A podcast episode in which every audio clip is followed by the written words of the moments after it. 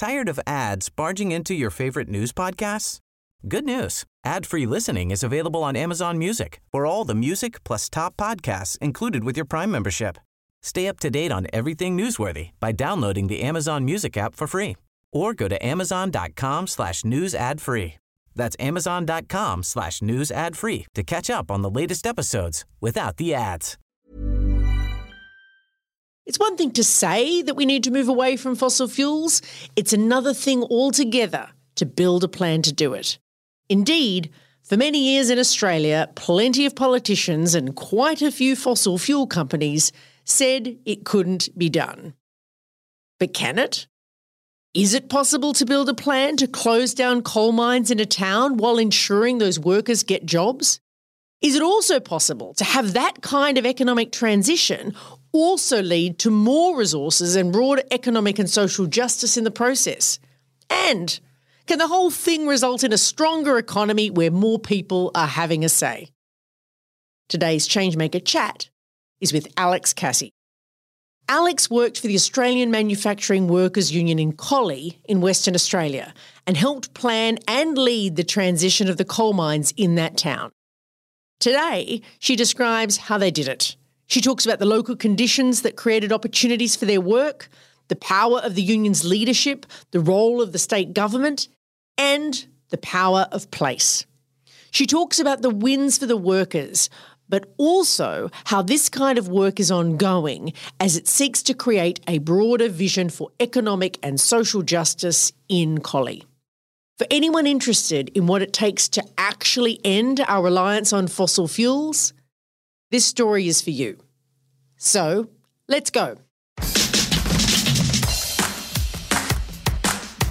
I'm Amanda Tattersall. Welcome to Changemaker Chats, conversations with people changing the world. Changemakers also produces episodes that are feature stories about social change campaigns. Changemakers is supported by the Sydney Policy Lab at the University of Sydney. They break down barriers between researchers, policymakers and community campaigners so we can build change together. Check them out at sydney.edu.au/policy-lab. Changemakers also runs an organising school where you can sharpen your skills to make change in the world. All of the details are on our website where you can also sign up to our email list. It's changemakerspodcast.org.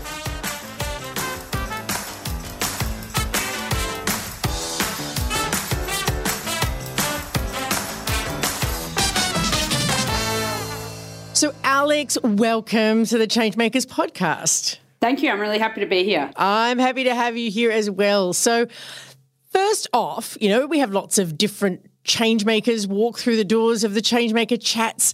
I'd love you to let our audience know a little bit about what do you do in the world that causes change? Sure thing. So I was originally a community campaigner. At uni, I started a campaign against local stop and search laws, and I found all of these people were coming forward to help. Huge amounts of strangers who wanted to letterbox and door knock, but also there were some people with institutional power, like the now Federal Minister Matt Keogh came forward to help, and most importantly for me, the Australian Manufacturing Workers Union State Secretary Steve McCartney.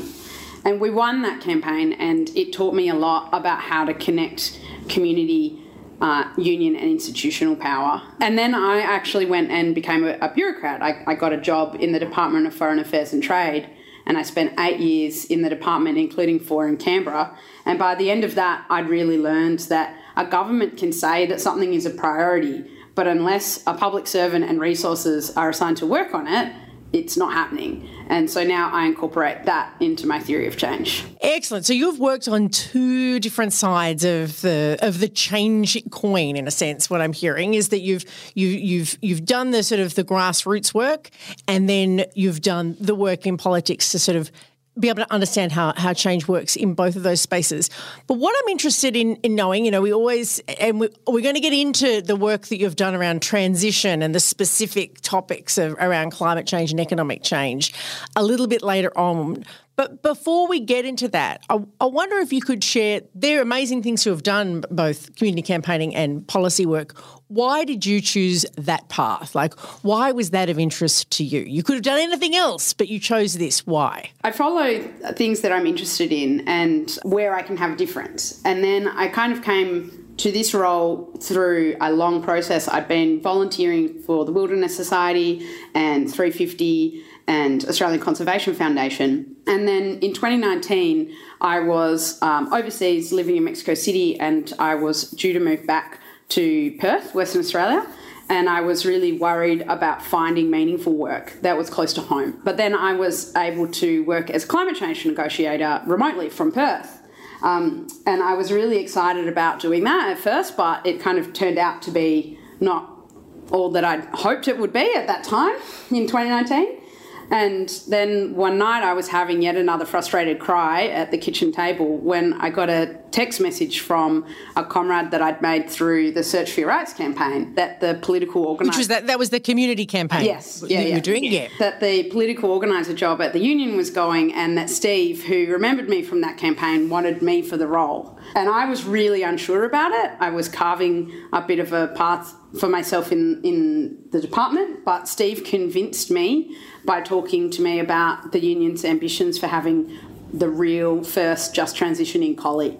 And he said, here's your opportunity to make a real difference somewhere. And given what I had seen and was at that time experiencing of our efforts to do this overseas, I thought maybe Collie could actually be an example domestically where we could show that you could close coal and actually have good outcomes for a town and a community, and that we could take that example on tour and show that it could be done. And so I love the idea that you had to go all the way to Mexico City to then come back, and like, you're like the prodigal daughter, right, returning to Western Australia to find the answers. Can you tell us, so climate change, you said you did all this different forms of volunteering early on, Australian Conservation Foundation and other organisations. Why climate change for you? I actually have a marine biology degree originally, and for me it originally was entirely about the places that I love, the environmental, the beach, the oceans. Down south in Denmark, where I love to snorkel, we started getting blue bottles a few years ago, and the ocean didn't used to be warm enough to sustain them. It's just that aspect of seeing the places that I love disappear and change. But I would say that my motivations around this work and just transition work have actually changed quite a bit because of working in Collie. So, like, I feel like let's open the doors and allow everyone listening today to find out a little bit more about Collie, because people probably don't know much about Collie, where it is, what it looks like, why it's related to the question of climate and transition. Can you take our listeners there? Tell us what it's like and why it's so important. Of course. So Collie in southwest WA is a small town 2 hours south of Perth. It's got about 6,000 people in it, and with those 6,000 people, there's 2 coal mines and 3 power stations and an alumina refinery. And the coal mines are only used for powering Western Australia, and they're not exported. But the power stations in Western Australia are actually still, well, 2 out of 3 of them are actually still state-owned, and we have a state-run grid in the southwest of Western Australia. And Collie is actually this beautiful place. And in my very first week of the job that I took, I went to Collie for the first ever time, and I was driving up this absolutely beautiful green hill with all this state forest, and there's signs for wilderness hikes and swimming holes and all those things. And I went to a meeting with workplace delegates, and I was trying really hard to get off on the right foot. I think I had a brand new AMW polo, and I still had my diplomat's leather bag. And I'm sitting in the Colliefields Hotel, which is a hotel that was established 125 years ago when the town was originally settled and colonised. And I'm talking to these workplace delegates, workplace leaders in the coal industry about how Collie can be a great example of a just transition. And Jay, who I now know very well, and luckily came to trust me after this, Jay kind of had this look on his face, slightly sceptical, maybe a little sympathetic for me coming in with these ideas. And he says to me that the issue is not about a job. It's not about working in coal. It's about having work that's close to home. And all of these guys, they're highly skilled workers who are really sought after in Western Australia. They could go FIFO or drive in, drive out any day of the week and get a high income. But what they actually want is meaningful work close to home. And I realised I'm sitting there in the Collierfields Hotel with my, soft diplomat's hands clenched under the table, stressed about what these guys think about me. And I realised that the problem that they have is the exact same problem that I had in Mexico. How do we get to do work close to the people that we love? And how is our society and our economy set up to do that? And that's a union fight. And I was in it, and it changed my motivation from that moment. Yeah, wow. So so it's a beautiful place. It's got these coal mines that feed the power system in Western Australia, and it's got a huge community. Well, I guess, how big is the community in Collie? Like, how many people live there? Well, there's about 6,000 people there, but the workplaces there are also really critical workplaces for the broader southwest. So you've got Bunbury, which is down the hill on the flatland, as the people from Collie say, and Bunbury is a bit of a manufacturing and industrial hub in and of itself. It's got a big port. It's probably not that dissimilar to when we think about Muswellbrook and Newcastle, for example. And much like that, these are communities where people are really proud of the role that they've had empowering the state for so long. And there are quite a lot of the union members there from the Manufacturing Workers Union and the Services Union, Electrical Trade Unions and the CFMEU. They're people who have been leaders in their community for a long time.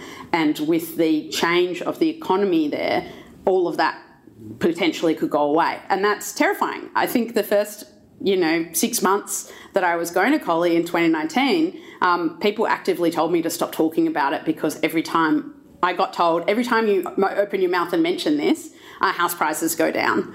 And then we reflected on that a couple of years later when people were then complaining that house prices had gone up so much it was hard to buy a house. And I had to just take a moment and say, think about where we've come from that time. Wow. But the difference, I think, between Collie and the eastern states is that because it's not export coal and because it's in a state-owned grid, the government has actually been able to set out a plan. And the distributed energy resource roadmap is an important part of that, and it's to deal with the fact that there's this huge uptake in solar across Western Australia. We've got solar and gas now playing a much, much bigger part in the West Australian energy. And also they have to plan for the fact that coal, frankly, is very hard to switch on and off, whereas solar can create surges that then might create blackouts. But because it's state-owned still, largely thanks to the work of the Australian Services Union in campaigns during the Liberal government eras, we can actually set out a plan for that. And the reason why the union got involved was in 2019, there was an announcement that the first unit closures of Muja would be happening in October 2022, and then there was not yet a determined timeline for further closures, but everyone could kind of see the writing on the wall then. Since that time, the entire coal industry has now been mapped out for closures in Western Australia, and the state-owned power stations will all be closed by 2030. Yeah, wow. Now, I want to get into this discussion about the union and why they wanted to do something, why they wanted to sort of take on this challenge. But just for people who aren't from Australia or don't know much about the union movement, I think it's probably worth you. So you've mentioned a couple of unions. The union you worked for was the Australian Manufacturing Workers Union, and Steve McCartney, who's the leader of that union, and then some other unions, including the Australian Services Union and the Construction, Forestry, Mining and Energy Union, Mining Division, all these beautiful acronyms that if you're in the union movement, you can roll it off the tongue. But if you're not in the union movement, you're sort of like an alphabet city of confusion. That's one of the overlaps with bureaucracy. You get really used to acronyms. See, some things stayed the same. That's nice. But I wonder, it could just, I know of those unions as very progressive unions and, having a long history of good fights around progressive social policy and economic policy in Australia. But could you give our listeners a little bit of a context? There weren't just any unions, these unions. What were they like? Like, what kind of organisations were stumping up to the table? So the AMW, and Steve McCartney, the secretary, is a socialist left union. And the key to our theory of change in the AMW is that we see the union as having three pillars. The industrial, which of course is the workplaces, and having strong workplaces with high union density and members who are willing to take action is at the base of every union. But then we also have a political arm. We're affiliated to the Labor Party, to the left of the Labor Party, and I'm not afraid to use it, I think could be a good way to sum that up. And that's an incredibly important part of the South West in Western Australia as well, because the Labor Party is in government here and the local members of parliament who represent that area are affiliated to the AMW. And then the third pillar is community. And that recognises the fact that we use industrial and political to actually make our societies better. The way that we talk about change in the ANW is about not just workplace change, but societal change and lifting social minimums and making sure that the economy works for us and not the other way around. And then the Australian Services Union is also a good left union. And it was the Australian Services Union and the ANW in particular who kicked off the Just Transition Plan in Collie, because Synergy, the state-owned power system operators, entered into a memorandum of understanding with the ASU to make sure that the power station operators who are represented by the ASU would be redeployed in any eventuality of closures. And from the get-go, the aim was to expand that and actually make the state and those operators, and then also the private contractors and private coal mine owners in the city, in the town rather, have a responsibility for those workers, and not just for those workers, but for the community.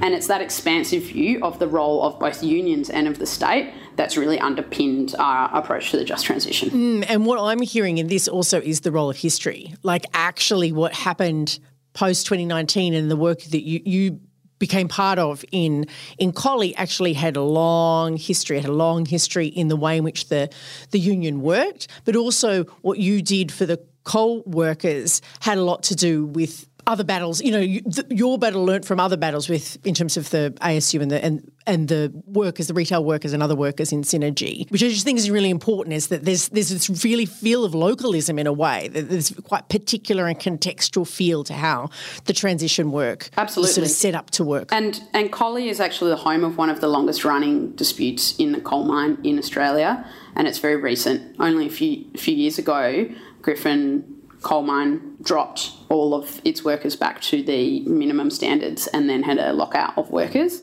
So it was a town that knew how to act industrially already and was not afraid to be proud unionists and to take that action into other parts of their lives. Yeah, I just think the place nature, you know, this particular nature of that fight. I know, I feel like that's already a lesson that I've got out of what you've described. But let's move it forward, right? So the union had a plan. Let's take us into that plan. Like what did the AMW seek to do in order to be able to expand what had happened with Synergy, to make sure that the workers were going to have a stake and economic control, in a sense, through this process of coal closure? Yeah. So the way that I often think about it is that you need the power, the union power, the political power and the community power to get into the room with the decision makers or, you know, change who the decision makers are.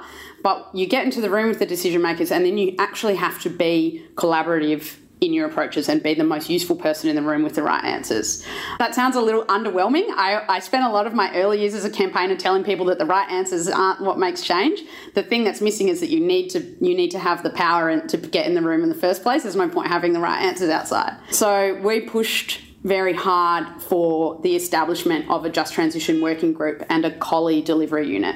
So originally the state government made commitments around money and, you know, deliverables, announceables and things like that, but there was a real demand to actually make sure that there was a Collie-based unit that would actually do this work. And one of the things that I think is quite interesting about that is that we identify quite early on that you really need the resourcing and the state government to be involved in that. So there is now a Collie delivery unit that's out of the Department of Premier and Cabinet, so very central to government's priorities, that's based in Collie. And then the Just Transition Working Group was established. That actually was established, I looked over some notes from this time not that long ago, and for the first, you know, months of that working group being established, we weren't sure whether or not we were going to call it a just transition. So it was really, we got the structures, that had all of the employers in the room, the state government departments in the room, different departments, not just a representative from state government. It had local council in the room and it had all the unions in the room. And it was actually through demanding that those decisions be made in town, but with all of those different voices coming from Perth and coming from government, that we could actually establish a way forward. And so we wanted to make sure we had the answers and that we had our view, and we were saying our view loudly and clearly in every single room that we could be in. So I love this. So you know, if the mountain won't come to you, you bring the mountain to Muhammad. Like, you guys drew Perth to Collie in order for that sort of specific and local conversation to happen, and that was like the early part of the demand, like a statutory draw of state power into the community to take responsibility for working out how this transition was going to occur. Yeah, absolutely. I mean, it is quite funny because, you know, there were times when I would feel bad about being the person who's driving down from Perth to have this meeting, but the fact is it meant that all of the local representatives had very monthly meetings with high up bureaucrats in the Department of Training, Workforce and Development and the Department of Jobs, Tourism, Science and Innovation and the South Regional TAFE and the Energy Policy WA, and we had them there. And I think that there's a genuine back and forth there and influence from the town and from the people who are actually making and creating policy. And you have to organise. We quite often think about as organisers organising communities and making sure that communities feel empowered. And Collie, as I say, Collie has a history of feeling empowered, but this is an incredibly difficult policy situation to be in. And you actually need a secretariat. You need the people who are going to sit down and do the work. And we spent a year writing the Just Transition Plan, and I think we went through 2 Collie Delivery Unit chairs in that time because they had come perhaps with the misunderstanding that they were there to manage us rather than the other way around.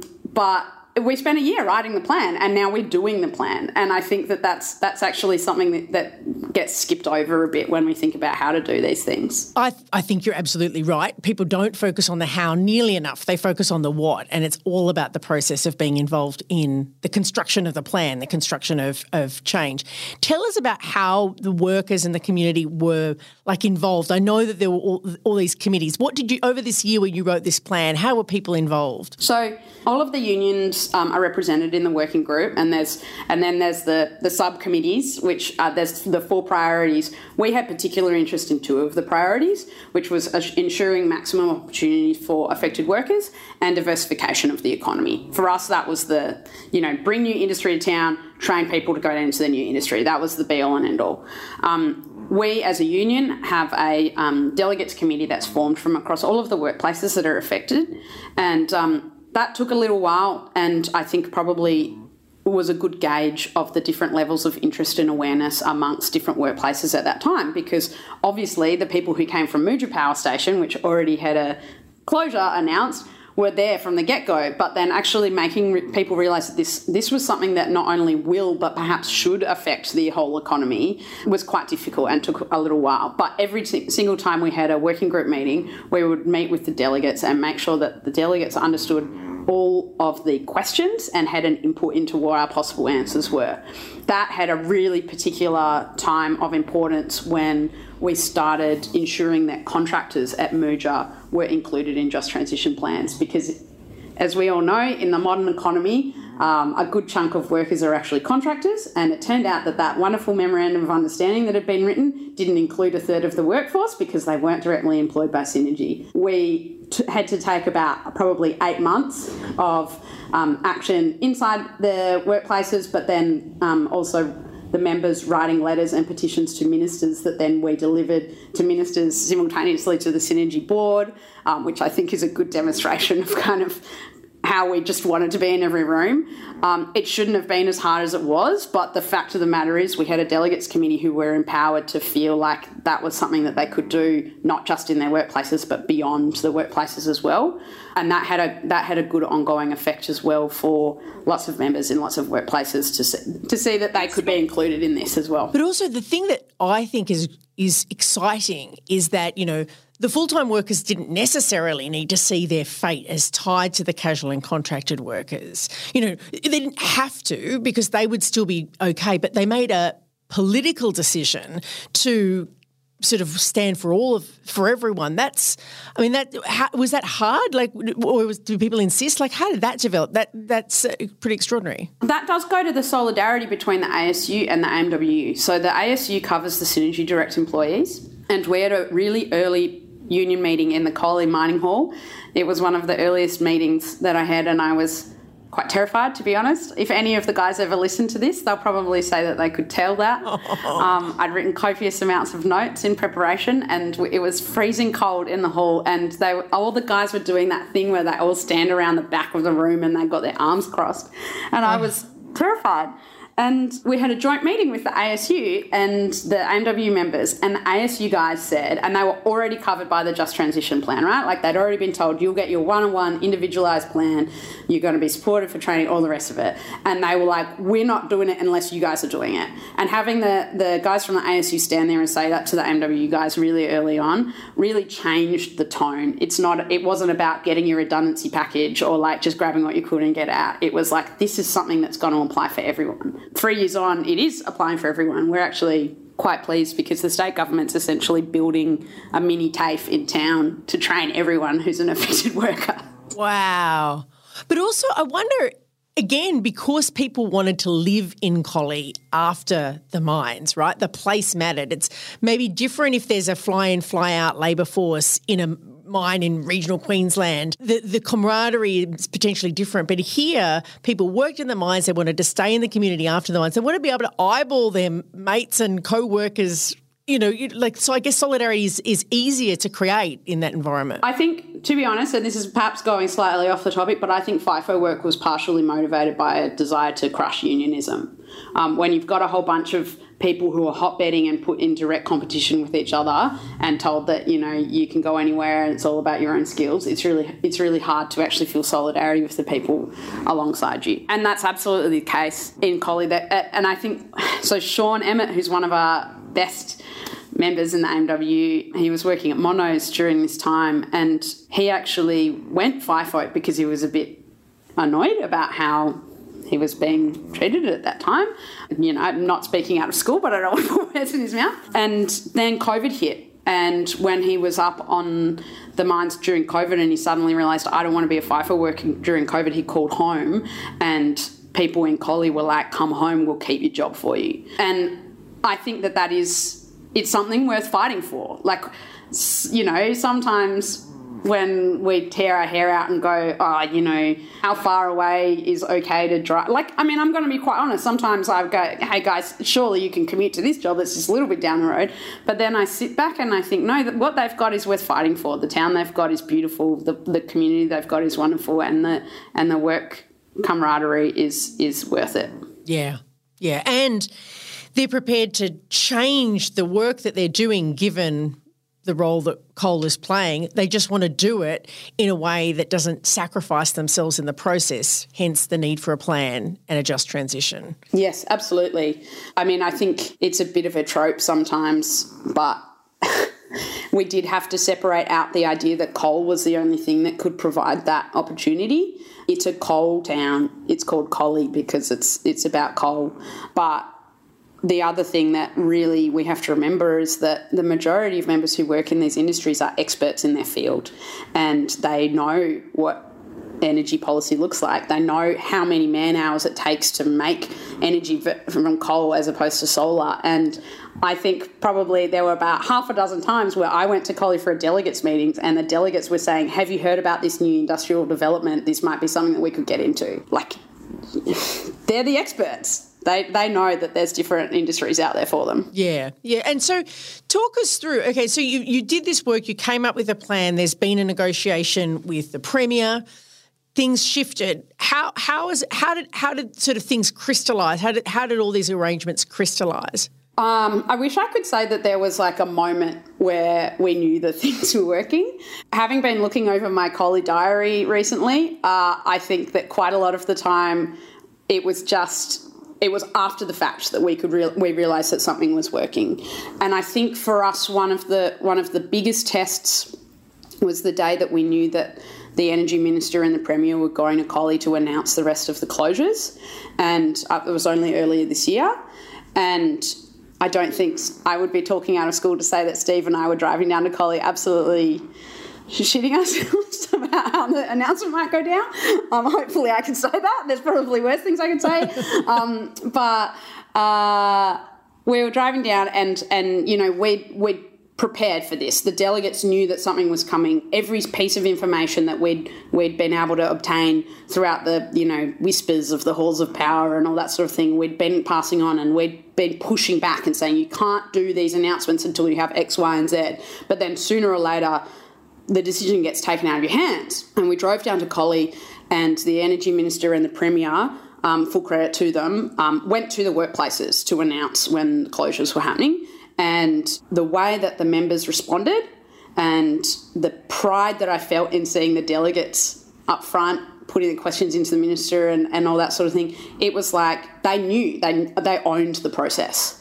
And then we went to the council chambers that afternoon, and the councillors who you know, are involved in the just transition process could sit there and hammer off questions fully informed and totally across everything that was going on in energy policy and economic policy. And it was just a huge sense of relief, because it was really proof that the whole town had actually taken ownership of something that in a different circumstance possibly could have seen the energy minister run out on a rail. Yeah. Wow. Like, I mean, it sounds like what was a process around economic transition became a process around democratisation, where people just got involved in policy, in... Policy sounds so vague, like in actually making their future real, right? Like in changing their future, like it was the activation. So you didn't need to be there running it by that stage, because actually people were running it for themselves. Yeah. I mean, the local liaison officer, I think everyone who's ever read theory about just transition say that, you know, you need to make sure you've got a local point of contact and that sort of thing. John, he's a former coal delegate at Premier Coal. He's a former AMW delegate at Premier Coal. And, for example, people would kind of go, oh, I heard about this economic possibility. Someone's thinking, because there's grants and possibilities for getting support for setting up in Collie now. And people would say these things to me, and I'd say, go and talk to John. His office is open. Go and talk to John. And knowing that there was someone who our members respected and who was involved in that process, and who then was, it's a perfect demonstration of the fact that actually it's not oppositional. You get people involved and you can make it work together. And so tell me about your reflections. I mean, in Australia, like the work done in Collie, because of the conditions you've described with the Premier, with the state-owned electricity sector, the fact that the mines are only produced, don't have export coal, it really is the most advanced just transition that we've seen. Like, what are your reflections? If you were to think about, you know, what you did well, what you'd have done differently, where it needs to go next, what sort of insight? I mean, there's going to be people listening to this podcast who are in places like in the Hunter and in central Queensland who are going, tell us the answers, tell us the tips. What are those tips that you want to pass on? Well, the good thing is now the Southwest Organiser and two of our delegates actually went to the Hunter last month to talk to people in the Hunter directly. And well, that is best, rather than the podcast, sure. You know, make sure that people who like, as I said at the start, I realised why this was important to me, but it's really important to have people for whom this is a living issue talk about that issue. I think some of my biggest reflections are around that the community did have a real sense of purpose and direction, and we spent some time originally working on kind of tourism and some, you know, beautification projects in the town to make people feel like things were moving and that the town is a place where people want to come. And for a little bit, I was worried about that, because I was like, we need to be talking about industry diversification. But then in due course, everyone in town was like, yes, we also want heavy industry. And I think I probably could have saved myself a little bit of stress by actually trusting that the community knew what they wanted as well. But the flip side of that is that the devil really is in the detail. You can have a community that knows what it wants and feel empowered. But if you do not create a connection between how that policy is actually created and implemented, and not a connection that's like a drop in from a minister, you know, as great as it is when the pollies come to town and all of the union members get their kids out in the union t-shirts in the photos, as great as that is, the thing that actually really makes the difference is having a structure, a government structure in place that weds the entire government to that. And it's not just a structure, those people are people too. I ran into a former public servant who'd worked on the project 2 years after she left on a train, and she was like, tell me how it's going. I want to know how it's going. So work with those people. They're not your enemy. They want good outcomes as well. And I think it is difficult, and I have reflected a lot on the fact that we don't have export coal. So there's that different economic drag there. And I often joke to Eastern staters, you know, a real lesson learned would be go back in time and don't privatise your power industries, which is not the most helpful tip. But if anyone hasn't, who's listening, don't do it. But I think that there are lessons that can be learned for others. And it's really about the fact that this takes time, but like planting a tree, the best time to do it was 10 years ago and the next best time is now. Don't be afraid to spend a year writing a good plan if you actually are going to do the plan. Yeah. Go slow to go fast. Be a tortoise. It's okay. Like, I think that sometimes when it comes to climate change in particular, where the anxiety about the crisis means that we lose our heads sometimes in the execution, but actually from what you're saying is you've got to do it right to do it well. Yes, because if you make a mistake, you set things back. We've done surveys with our members throughout different periods of this. There were some times where I was very nervous because at the start people had no expectations and we had to raise expectations of what could be achieved. It's a real if you believe it, you can achieve it project, a just transition, because if people aren't going to push for it, then they'll take the easy redundancy money and they will never push for anything else. But there was this horrifying period in kind of second year where we got a survey result where we'd raised everyone's expectations, but everyone's hopes and the importance that they saw of it, but they actually had not raised their expectations that we would actually succeed. And I feel like that was a moment where I went, oh, we could lose this at any second, but just having that ongoing flow of information and making sure people knew, even when there wasn't an announceable or a deliverable yet, that they knew all the time what we were working for is really important. No dual sources of information, just transparency. Yeah. Treating people with the dignity they deserve as the people who are going to fight for the change. Crazy idea. Like, I mean, it's crazy. Yeah, exactly. And just a final thought. This is an extraordinary campaign of workers being able to lead a transition. I think in a way where in some other places around the country, people are worried that this is possible, right? And the Collie story shows it's possible. But I also think about, you know, what's to come next for Collie, right? In terms of other changes and transitions that need to happen there for a sort of a just whole community to emerge, where it's not only the workers in the coal-affected workers, but the whole community being able to be lifted up through this process. What do you see going forward in terms of those broader transitions? Absolutely. So I can't speak to the work that's specifically happening now because I am now in another position, but I will say that the ambitions of the union to make sure that there's a democratisation change is very much there. We work closely with the Climate Justice Union in WA and Beyond Zero Emissions, and there's a real importance there to remember that a just transition doesn't just apply to the people who are currently working in the industry. Collie has, like many regional towns, worse unemployment and education income gaps than metropolitan Perth. And so we're really determined to make sure that when there's new industry come in, there's a range of jobs and training and opportunities there. But one of the things, again, I was talking to the members very early on about industry goals, and I was hammering the line, you know, we want jobs of equal pay, we want things that are the same level as what you've got now. And one of the members, I think it was Sean again, actually said to me that one of the things the town has been missing is that when the timber mill closed down, there were no entry-level jobs anymore. And they were keen to get entry-level jobs back. So if we could keep that on the list, that would be important. And it was just another reminder where I'm like, sometimes you go in saying what you think people want to hear, and really they have a much more expansive and ambitious view than you think. So don't take people for granted. Yeah, wow. What a fantastic way to leave the story. Don't take people for granted, because they're going to make their future happen if they can just have a good plan and get organised. I love it. Thank you, Alex. Thank you to the AMWU as well for the work that's been done there, and good luck, Collie, for the next steps in a big just transition. Thank you. I'm really happy to talk about it. Changemakers is hosted by me, Amanda Tattersall. Remember to subscribe to this podcast to catch all our episodes. This is Series 6, so there's plenty to be inspired by in our back catalogue. Changemakers is produced by Lachlan Hodson.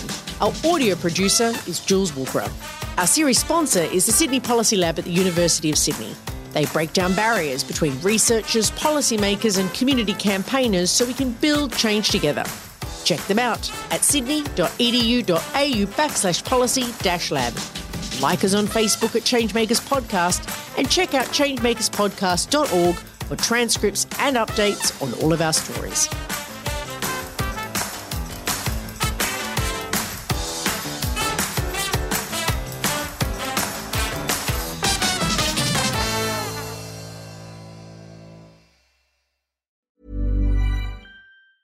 Tired of ads barging into your favorite news podcasts?